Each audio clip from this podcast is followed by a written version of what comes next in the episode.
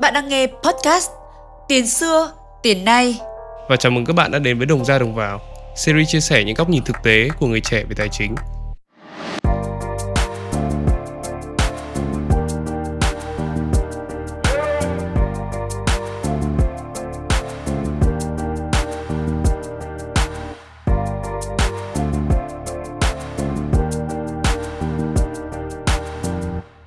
Vậy là năm 2021 đã đi qua, một năm trôi qua nhanh như cái cách mà Tân Hoàng Minh đã bỏ cọc đất Thủ Thiêm vậy. Không biết mọi người cảm thấy thế nào, nhưng mà riêng với bản thân mình thì cảm giác Tết năm nay lại chẳng giống Tết xưa nữa. Sao nhỉ? Kiểu không thấy háo hức cho lắm. Khi mà Tết đến này, dọn nhà cũng không còn vui như trước, không còn háo hức sắm Tết. Đặc biệt là đã không còn cái tuổi để được lì xì nữa. Và bây giờ ấy là phải đi lì xì cho các cháu, cho các em. Đấy, buồn luôn. Nói đùa vậy thôi. Nhưng mà nói đến chuyện lì xì ấy, thì hồi bé bà đó cảm thấy rằng là mỗi khi bạn được lì xì 50 hoặc 100 nghìn ấy, cảm giác nó rất là sướng. Vì cảm giác tiền nó có giá trị lớn, mình có thể mua được nhiều thứ với số tiền này. Nhưng mà dần lớn thêm vài tuổi, thì vẫn với những tờ tiền đó, nhưng mà độ hứng thú của chúng ta không còn bằng như ngày xưa nữa. Sự hứng thú với tờ 50 nghìn 100 nghìn hồi bé, nay nó sẽ giống với sự hứng thú với những tờ 200 hoặc là 500 nghìn. Bởi vì sao? Tiền mất giá, hay là những thứ chúng ta thích, nay phải mua bằng những tờ tiền to hơn? Hmm. Theo mình ấy, nó là cả hai, nhưng mà phần lớn nó sẽ đến từ cái việc rằng là tiền đã mất giá đi nhiều và cũng từ cái việc mất giá đó ấy, thì những cái thứ mà chúng ta thích hay là quan tâm cũng vì thế mà có giá cao hơn. Đây chính là biểu hiện của sự lạm phát. Vậy, lạm phát là gì? Có ảnh hưởng như thế nào đến đời sống kinh tế của chúng ta? Trong tập special podcast mùa Tết này thì hãy cùng chúng mình bàn luận về chủ đề tiền xưa, tiền nay đã khác nhau như thế nào nhé.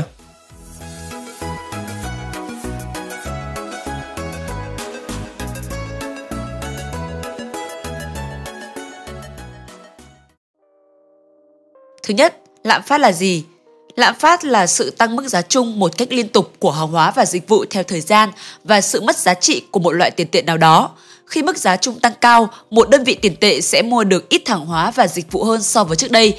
Do đó, lạm phát phản ánh sự suy giảm sức mua trên một đơn vị tiền tệ. Bạn cứ tưởng tượng, Tết năm ngoái bạn mua một cành đào Tết với giá 150.000. Tết năm nay thì cành đào vẫn giống như năm ngoái thôi, nhưng bạn phải mua với mức giá là 200.000 khoảng chênh lệch giữa giá cành đào năm ngoái và năm nay là 50.000, tức là cành đào đã lạm phát thêm 50.000, khoảng 30% so với giá năm ngoái. Dễ hiểu phải không nào? Thứ hai, lạm phát sẽ xảy ra trong các trường hợp nào? Chúng ta sẽ nói về ba trường hợp chính và thường xảy ra đối với một nền kinh tế. Thứ nhất là lạm phát do cung và cầu. Đây là khi mà nhu cầu của người dân về một mặt hàng nào đó tăng cao hơn so với cả nguồn cung để mình lấy ví dụ nhé nghe có vẻ hơi tế nhị, nhưng mà thực tế đó là nước mỹ năm qua ấy, người ta có một cái loại lạm phát là lạm phát giấy vệ sinh. Do cái nước này không sử dụng vòi xịt như người việt nam. Họ chỉ sử dụng giấy vệ sinh mà thôi. Trong cái thời đại covid bị hạn chế ra đường, giãn cách xã hội, nhỡ mà hết giấy vệ sinh thì làm sao mà mua được? Vậy nên, nhiều người đã mua và tích trữ rất nhiều. Cơ mà ngặt một nỗi là nước họ không phải là nước chuyên sản xuất giấy vệ sinh mà họ phải đi nhập khẩu từ các nước khác về. Và dịch thì cũng chẳng phải chỉ mỗi nước Mỹ mà chừa các nước khác ra, các nước sản xuất giấy vệ sinh cũng bị ảnh hưởng do đại dịch, phải đóng cửa sản xuất, chuỗi cung ứng bị trì trệ và việc nhiều người mua tích trữ khiến cho giấy vệ sinh trên thị trường bị khan hiếm. Kẻ ăn không hết mà người lần chẳng ra và nhu cầu đi vệ sinh chắc chắn là thiết yếu rồi. Và với một đất nước mà không sử dụng cái gì khác ngoài giấy ấy thì đúng là một nỗi ác mộng đấy. Vậy nên là họ sẽ sẵn sàng trả giá cao hơn để có thể mua được cái thứ họ cần, đó chính là giấy vệ sinh. Thứ hai là lạm phát do chi phí nguyên liệu đầu vào tăng giá. Vì các công ty cần nguyên liệu đầu vào để có thể sản xuất ra thành phẩm đến tay người tiêu dùng, vậy nên người tiêu dùng sẽ phải chịu thêm phần chi phí do thay đổi giá nguyên liệu đầu vào. Giá nguyên liệu đầu vào tăng thì thường do các yếu tố như là thiên tai này, dịch bệnh này, chi phí vận chuyển tăng, uh, nhân công đòi tăng lương hay là giá điện tăng, giá dầu tăng chẳng hạn. Năm vừa qua thì hẳn các bạn đã nghe về câu chuyện giá thép tăng kỷ lục. Nguyên nhân chính là do giá quặng sắt, nguyên liệu đầu vào để tạo ra phôi sắt, làm ra các loại thép dùng trong xây dựng tăng. Hay là gần đây, quán phở Thìn ở phố Lò Đúc, Hà Nội vừa tuyên bố tăng giá bát phở từ 60.000 lên 90.000 vì giá hành lá mà quán sử dụng tăng.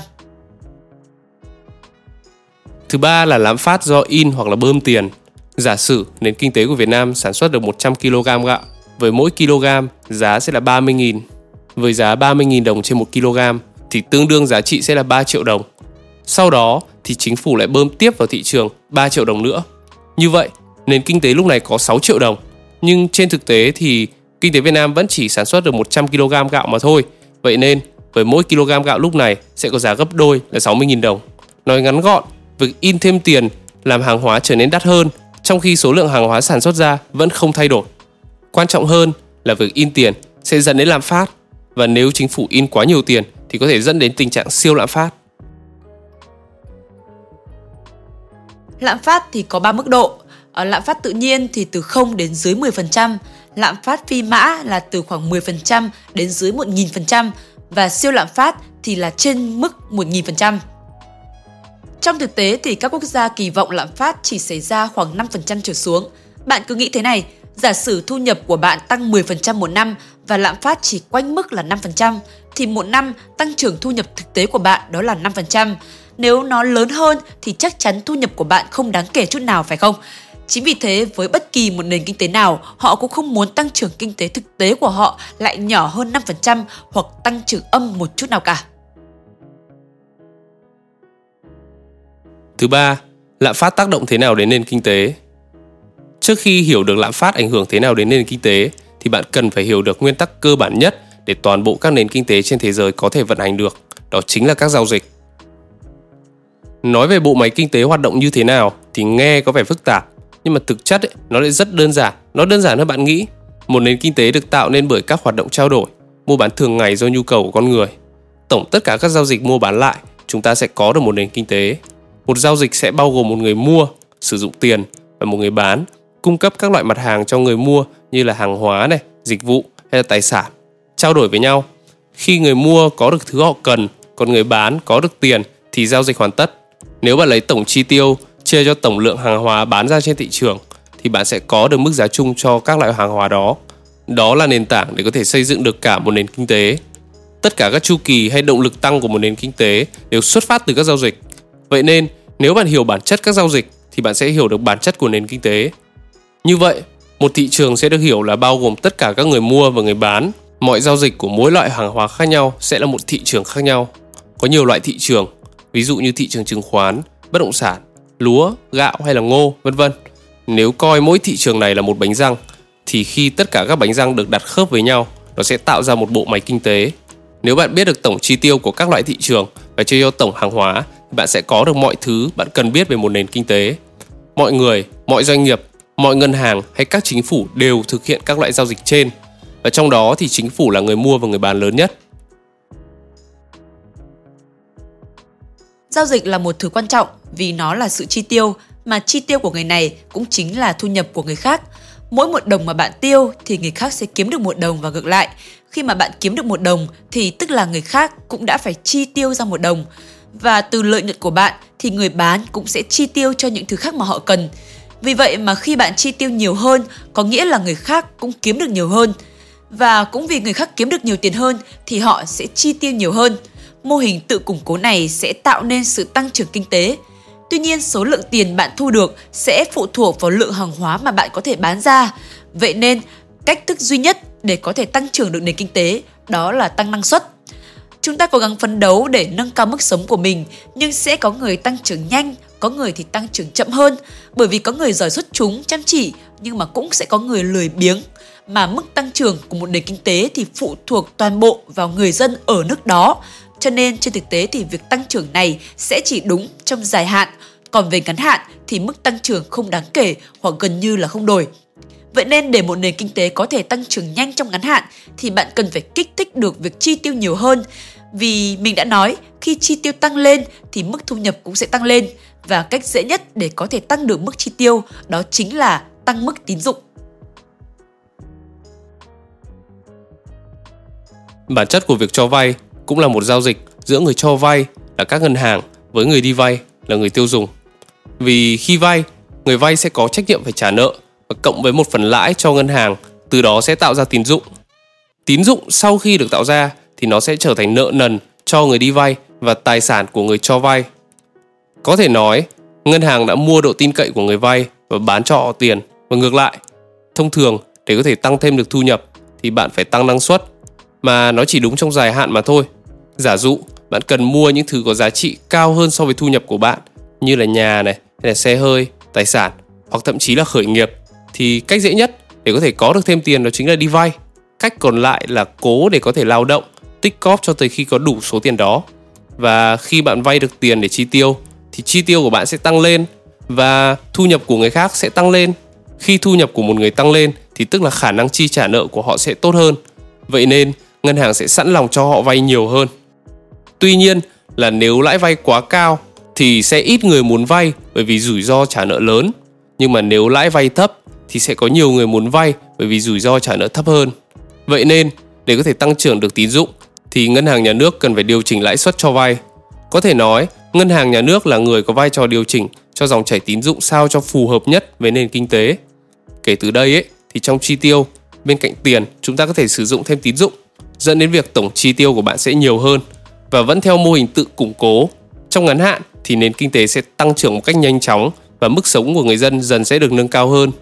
Ví dụ, khoảng 10 năm trước thì xăng có giá là 25.000 một lít. Đó là mức giá khá cao, nhưng mà hiện nay ấy, chúng ta bơm xăng 25.000 một lít, nhưng trị giá của 25.000 hiện nay và trước đây là khác nhau hoàn toàn. Do 10 năm trước mức thu nhập chung không quá cao và 25.000 một lít xăng là một vấn đề lớn. Còn thời nay ấy, thì thu nhập của chúng ta đã cao hơn rất nhiều rồi. Vậy nên là cái giá xăng cho dù đã quay về đỉnh cũ nhưng chúng ta có thể thấy rằng nó cũng không phải là quá lớn đâu. 25.000 bạn có thể tiêu rất nhanh mà cảm thấy nó không phải là gánh nặng quá lớn trong chi tiêu. Có chăng chỉ là giá xăng hiện nay nó cao hơn so với cái thời điểm còn 12.000 một lít do Covid thôi, nhiều người không có nhu cầu đi lại mà. Việc điều chỉnh lãi suất của ngân hàng ấy, nó chính là cho thấy ý đồ của ngân hàng nhà nước. Nếu hạ lãi suất thì có nghĩa là họ đang muốn bơm tiền ra thị trường, còn nếu như họ tăng lãi suất thì họ đang siết lại van tiền. Đương nhiên là ngân hàng nhà nước sẽ không muốn để lạm phát quá cao, vì lạm phát sẽ gây ra những bất hòa trong xã hội và có thể dẫn đến siêu lạm phát. Như Zimbabwe, đồng tiền của nước họ đã lạm phát quá cao đến nỗi phải sử dụng cân để mua được một ổ bánh mì. Ngân hàng nhà nước sẽ bắt đầu tăng lãi suất và khi lãi suất cao hơn, có nghĩa là lãi vay sẽ cao hơn, sẽ có ít người có khả năng đáp ứng được để trả nợ. Nhưng việc tăng trưởng kinh tế theo cách này nó sẽ có tính chu kỳ. Ở trong những podcast trước thì mình có từng nói với các bạn rằng là khi bạn vay nợ tiền của người khác ấy thì cũng chính là bạn đang vay nợ của chính bạn ở trong tương lai. Có nghĩa là gì? Khi bạn vay và chi tiêu nhiều hơn số tiền bạn kiếm được hiện tại thì trong tương lai bạn sẽ phải cắt giảm chi tiêu để có thể trả lại phần tiền bạn đã vay. Về cơ bản thì bất cứ khi nào bạn đi vay thì bạn đã tạo ra một chu kỳ rồi và điều này đúng với mọi cá nhân trong một nền kinh tế và thu nhập của người này cũng chính là chi tiêu của người khác. Vậy nên nếu một người chi tiêu giảm thì có nghĩa là thu nhập của người khác cũng giảm theo. Và vẫn theo mô hình tự củng cố ban đầu ấy, nó sẽ bắt đầu vào chu kỳ giảm. Nếu chi tiêu giảm xuống thì giá cả hàng hóa cũng giảm theo.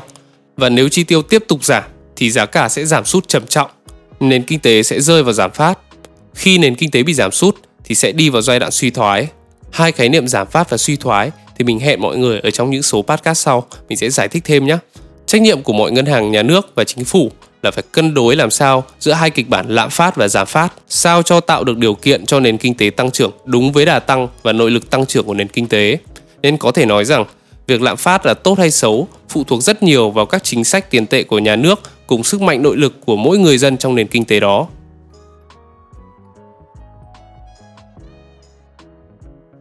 Trong giai đoạn in hay là bơm tiền, nếu nguồn tiền được bơm ra mà đến đúng nơi cần đến, tức là đi vào kinh doanh sản xuất này, đi vào các hoạt động trong đời sống, thì nền kinh tế mới có thể tăng trưởng bền vững. Nhưng mà nếu nguồn tiền này không đi đúng vào những điều này mà lại chỉ tập trung vào các loại tài sản như là chứng khoán, bất động sản hay là vàng thì sẽ tạo ra các bong bóng tài sản gây ra tình trạng là giá trị ảo. Khi bong bóng vỡ thì sẽ tạo ra một sự sụt giảm giá nghiêm trọng, gây đóng băng các loại thị trường này. Nhẹ hơn thì có thể hồi phục một cách thành công và tiếp tục chinh phục các đỉnh cao mới. Nhưng nặng thì có thể gây ra những ảnh hưởng lớn, lan ra các thị trường khác và thậm chí là ảnh hưởng đến toàn thị trường.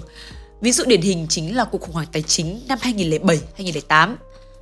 Theo thực tế hiện nay thì Cục Dự trữ Liên bang Mỹ Fed sẽ tăng lãi suất trong năm 2022.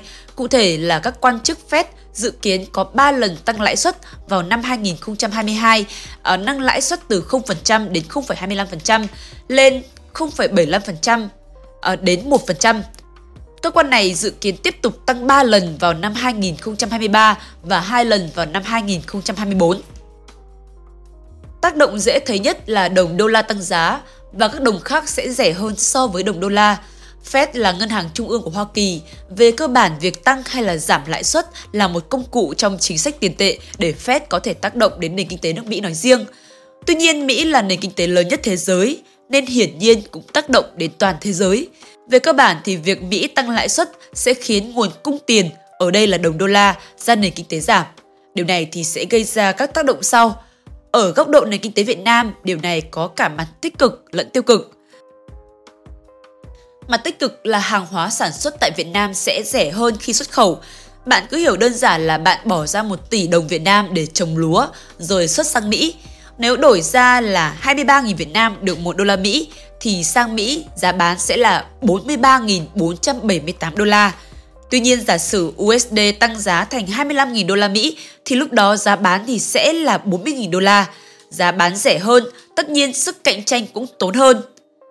Mặt tiêu cực khi đô la tăng giá chính là tài sản của doanh nghiệp nước ngoài khi đầu tư vào Việt Nam cũng mất giá theo. Điều này thường dẫn đến việc giảm thu hút đầu tư nước ngoài. Các quỹ ngoại cũng sẽ rút bớt vốn trên thị trường chứng khoán. Chính phủ cũng sẽ khó khăn hơn vì vay nợ chủ yếu là đô la, nhưng mà khi dùng lại là Việt Nam đồng. Mặt tiêu cực nữa chính là giá hàng hóa nhập khẩu, đặc biệt là xăng dầu cũng gây áp lực cho nền kinh tế vì đơn vị thanh toán giá dầu thô hay là khí thiên nhiên, một số vật liệu quan trọng khác buộc phải thanh toán bằng USD. Ờ, nếu tác động dây chuyền trong điều kiện các ngân hàng trung ương giữ tỷ giá không đổi thì họ sẽ thắt chặt tiền tệ để tránh đồng tiền của mình mất giá. Ở phần này thì chúng mình sẽ đưa ra các dự đoán dựa trên các dữ liệu nhất định. Đầu tiên là vì doanh nghiệp gặp khó khăn hơn như chúng ta đã nói ở trên thì nhà nước sẽ cố gắng hỗ trợ nền kinh tế và sẽ có các cách sau. Bơm tiền ra nền kinh tế thông qua hỗ trợ đầu tư công hay là hỗ trợ doanh nghiệp.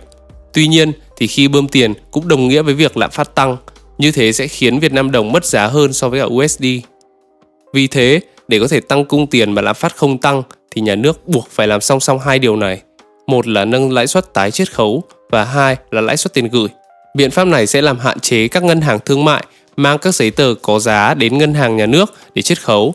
Ngoài ra, việc nâng lãi suất tiền gửi sẽ hút nhiều người dân gửi tiền vào các ngân hàng hơn. Từ đó, thị trường chứng khoán sẽ kém hấp dẫn hơn do lãi suất tiền gửi tăng. Ngoài ra, thì các ngân hàng thương mại cũng sẽ có kết quả kinh doanh kém hơn so với chi phí huy động từ tiền gửi tiết kiệm tăng. Điều này sẽ giúp cho việc kiểm soát nguồn tiền vay tìm được đúng chỗ. Tiền sẽ thay vì đi vào những nơi có rủi ro và có khả năng tạo thành bong bóng thì sẽ đi vào những nơi an toàn hơn và ổn định hơn như là ngân hàng. Gần đây thì khi mà chỉ số chúng ta thường dùng để đánh giá lạm phát, CPI, chỉ số đánh giá tiêu dùng của Việt Nam trong tháng 2 năm 2021 tăng 1,52%. Nhiều người cho rằng đây là mức tăng mạnh bởi vì so với tháng trước là cao hơn rất nhiều và lo lắng rằng kinh tế sẽ rơi vào lạm phát. Nhưng mà thực tế thì không phải là như vậy. Nếu bạn so sánh tháng này với tháng sau thì có thể rất dễ nhận thấy là tăng rất nhiều nhưng nếu bạn nhìn so với tháng 2 của những năm trước đây thì bạn sẽ thấy được một điều ngược lại. Tháng 2 năm nay, tuy là đầu tháng đã là mùng 1 Tết nhưng mà tăng chỉ có 0.7% còn so với những năm trước đó như là 2012 này, 2017 và 2020 thì những con số lần lượt là 16,44%, 5,02% và 5,4%. Bạn có thể thấy là mức tăng như vậy vẫn là chưa đáng kể. Và nếu như bạn nhìn kỹ hơn vào chỉ số CPI này ấy, thì bạn có thể thấy nó chính là một cái giỏ hàng của chính phủ ở trong đó có đầy đủ các loại mặt hàng. Bạn có thể nhìn thấy được là mặt hàng nào có giá trị bị tăng lên nhiều lần, còn mặt hàng nào giảm đi hoặc là vẫn giữ nguyên. Và chỉ số CPI trong tháng 2 này cho thấy những mặt hàng có giá trị tăng cao nhất lần lượt là bất động sản này, xăng dầu, năng lượng, xây dựng. Các mặt hàng khác thì gần như là không đổi hoặc là tăng không đáng kể.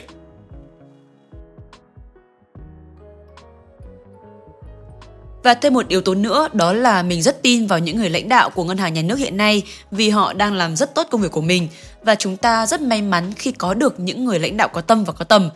Trước đây lạm phát của Việt Nam trong 37 năm từ những năm 1980 đến năm 2015 là 2.000%. Trong đó có 3 năm lạm phát lên đến 3 con số, tức là lạm phát phi mã hay là siêu lạm phát và 14 năm khác thì lên đến hai con số. Kỷ lục lạm phát ở Việt Nam đã diễn ra vào năm 1986 với bốn con số được ghi nhận có sự khác nhau, đó là 453,4%, 587,2%, 774,7% và 800%. Giai đoạn năm 1986 là giai đoạn chúng ta đổi tiền. Các bạn có thể hỏi thêm ông bà, cha mẹ về sự kiện này. Chính họ là người đã trải qua thời kỳ khó khăn đó. Ở giai đoạn năm 2007 đến năm 2012 thì do ảnh hưởng chung của khủng hoảng tài chính toàn cầu, trong giai đoạn này, lạm phát của nước ta ở quanh ngưỡng là 25 đến 27%. Nếu để mức lạm phát quay trở về mức hai con số thì đó thực sự là một điều rủi ro cho nền kinh tế vì lạm phát liên quan đến lãi suất. Nếu lãi suất đầu vào của tất cả các loại hàng hóa tăng cao sẽ làm cho nền kinh tế bị đình trệ. Việt Nam là một trong số ít quốc gia có tỷ lệ lạm phát cao liên tục trong suốt mấy chục năm, ảnh hưởng rất nhiều đến việc ổn định giá trị của đồng tiền, đến hoạt động sản xuất, kinh doanh và tâm lý của người dân nữa.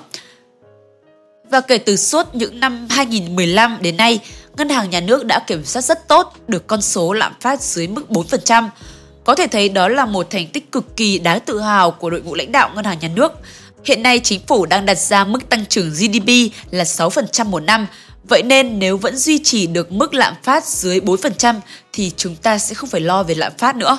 Cho dù bát phở hiện nay bạn ăn có giá 45.000, ngày xưa có giá 25.000 thì cũng đơn giản là do mức sống của chúng ta đã tăng lên mà thôi. Trước đây bát phở 25.000 thì bát phở chỉ có mỗi bát phở, chỗ ngồi ăn có thể là vỉa hè hay là hàng ăn bé, thậm chí là không được sạch sẽ cho lắm. Thì thời nay bát phở 45.000 bạn sẽ ngồi trong hàng quán to, sạch sẽ, có điều hòa nếu trời nóng và không bị mưa hắt vào khi mà chúng ta ngồi vỉa hè. Có thể nói cái giá tranh lệch 20.000 cũng là vì nhu cầu ăn một bát phở của chúng ta không chỉ dừng lại ở việc ăn một bát phở ngon mà còn có các dịch vụ đi kèm, phục vụ những nhu cầu cao hơn như chỗ ngồi sạch sẽ có người phục vụ. À, cho dù thực tế có đắt hơn nhưng việc bạn chi 45.000 cũng không đáng là bao nhiêu khi thu nhập của bạn cũng đã cao hơn rất nhiều. Xong, kể cả có lạm phát hay là lạm phát phi mã thì cũng đừng lo lắng quá mà hãy nhìn vào những nước trên thế giới như là Đức hoặc là Nhật. Họ là những nước đã từng thua trong thế chiến, đặc biệt là Đức còn thua cả hai trận thế chiến thứ nhất và thứ hai. Hai nước này phải đền bù chiến phí cho các nước bị họ xâm lược, dẫn đến là họ phải in tiền để trả nợ. Từ đó thì tạo nên lạm phát phi mã. đồng Bắc Đức hậu thế chiến thứ nhất nó còn có giá trị không khác gì tiền Zimbabwe hiện nay. Nhưng giờ đây, hai đất nước này đều là cường quốc. Đơn giản là nó đến từ nội lực của người dân. Những nước này họ cũng trải qua hậu chiến tranh và họ có tinh thần vươn lên rất cao, từ đó dẫn đến động lực để lao động, cống hiến, tạo ra các phát minh để có thể nâng cao sản xuất. Họ bắt đầu đẻ con và truyền lại tư duy này cho các con của họ và thế hệ đó sau này trở thành thế hệ dẫn dắt đất nước phát triển. Đó chính là thời kỳ dân số vàng của nước họ.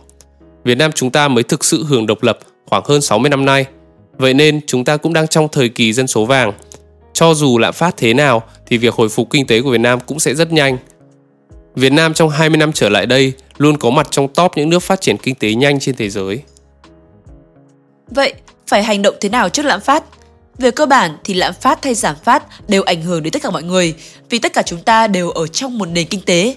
Thu nhập của người này chính là chi tiêu của người khác – điều duy nhất chúng ta có thể làm đó là tận dụng những lợi thế mà chỉ có trong giai đoạn lạm phát mới có được. Đó là thứ nhất, vay mượn dễ hơn. Bạn có thể tận dụng việc vay mượn để đầu tư cho công việc của bạn. Ví dụ, nếu bạn là một nhiếp ảnh gia chẳng hạn, thì bạn hoàn toàn có thể sắm một chiếc máy ảnh chụp đời cao hơn để nâng cao chất lượng ảnh chụp, cho ra chất lượng sản phẩm tốt hơn, từ đó giá dịch vụ cũng có thể đẩy cao hơn. Thứ hai, nhiều tài sản tăng giá về cơ bản thì nó có hai kiểu. Một là các công ty thật sự tăng trưởng do mức độ tiêu thụ sản phẩm tăng cao, doanh thu và lợi nhuận tăng cao, giúp cho công ty có giá trị tăng trưởng thật sự hay những bất động sản có giá trị nhờ những lợi thế về giao thông này hay môi trường, dân cư xung quanh hay đơn giản hơn nữa là vàng. Kiểu thứ hai là bong bóng tài sản do nguồn tiền vay chỉ tập trung vào các loại tài sản chứ không đi vào kinh doanh sản xuất. Các tài sản này sẽ là các loại tài sản đầu cơ tăng giá rất nhanh nhưng mà giảm cũng nhanh không kém.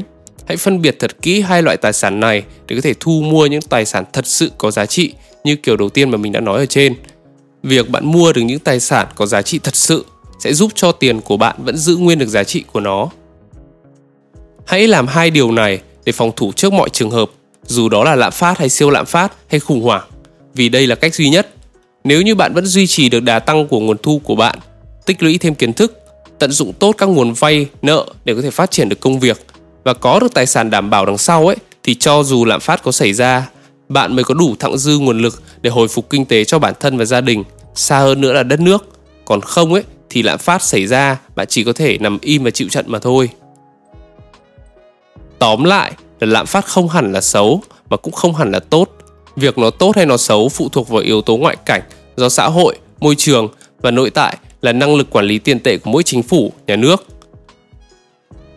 Cùng với đó, bạn phải đánh giá được rằng liệu lạm phát có ở trong mức độ kiểm soát hay không, có phù hợp với mức độ tăng trưởng kinh tế của nhà nước và những lý do dẫn đến lạm phát là gì để có thể đưa ra được cho bản thân những nhận định đúng đắn, từ đó mới có thể có những hành động hợp lý.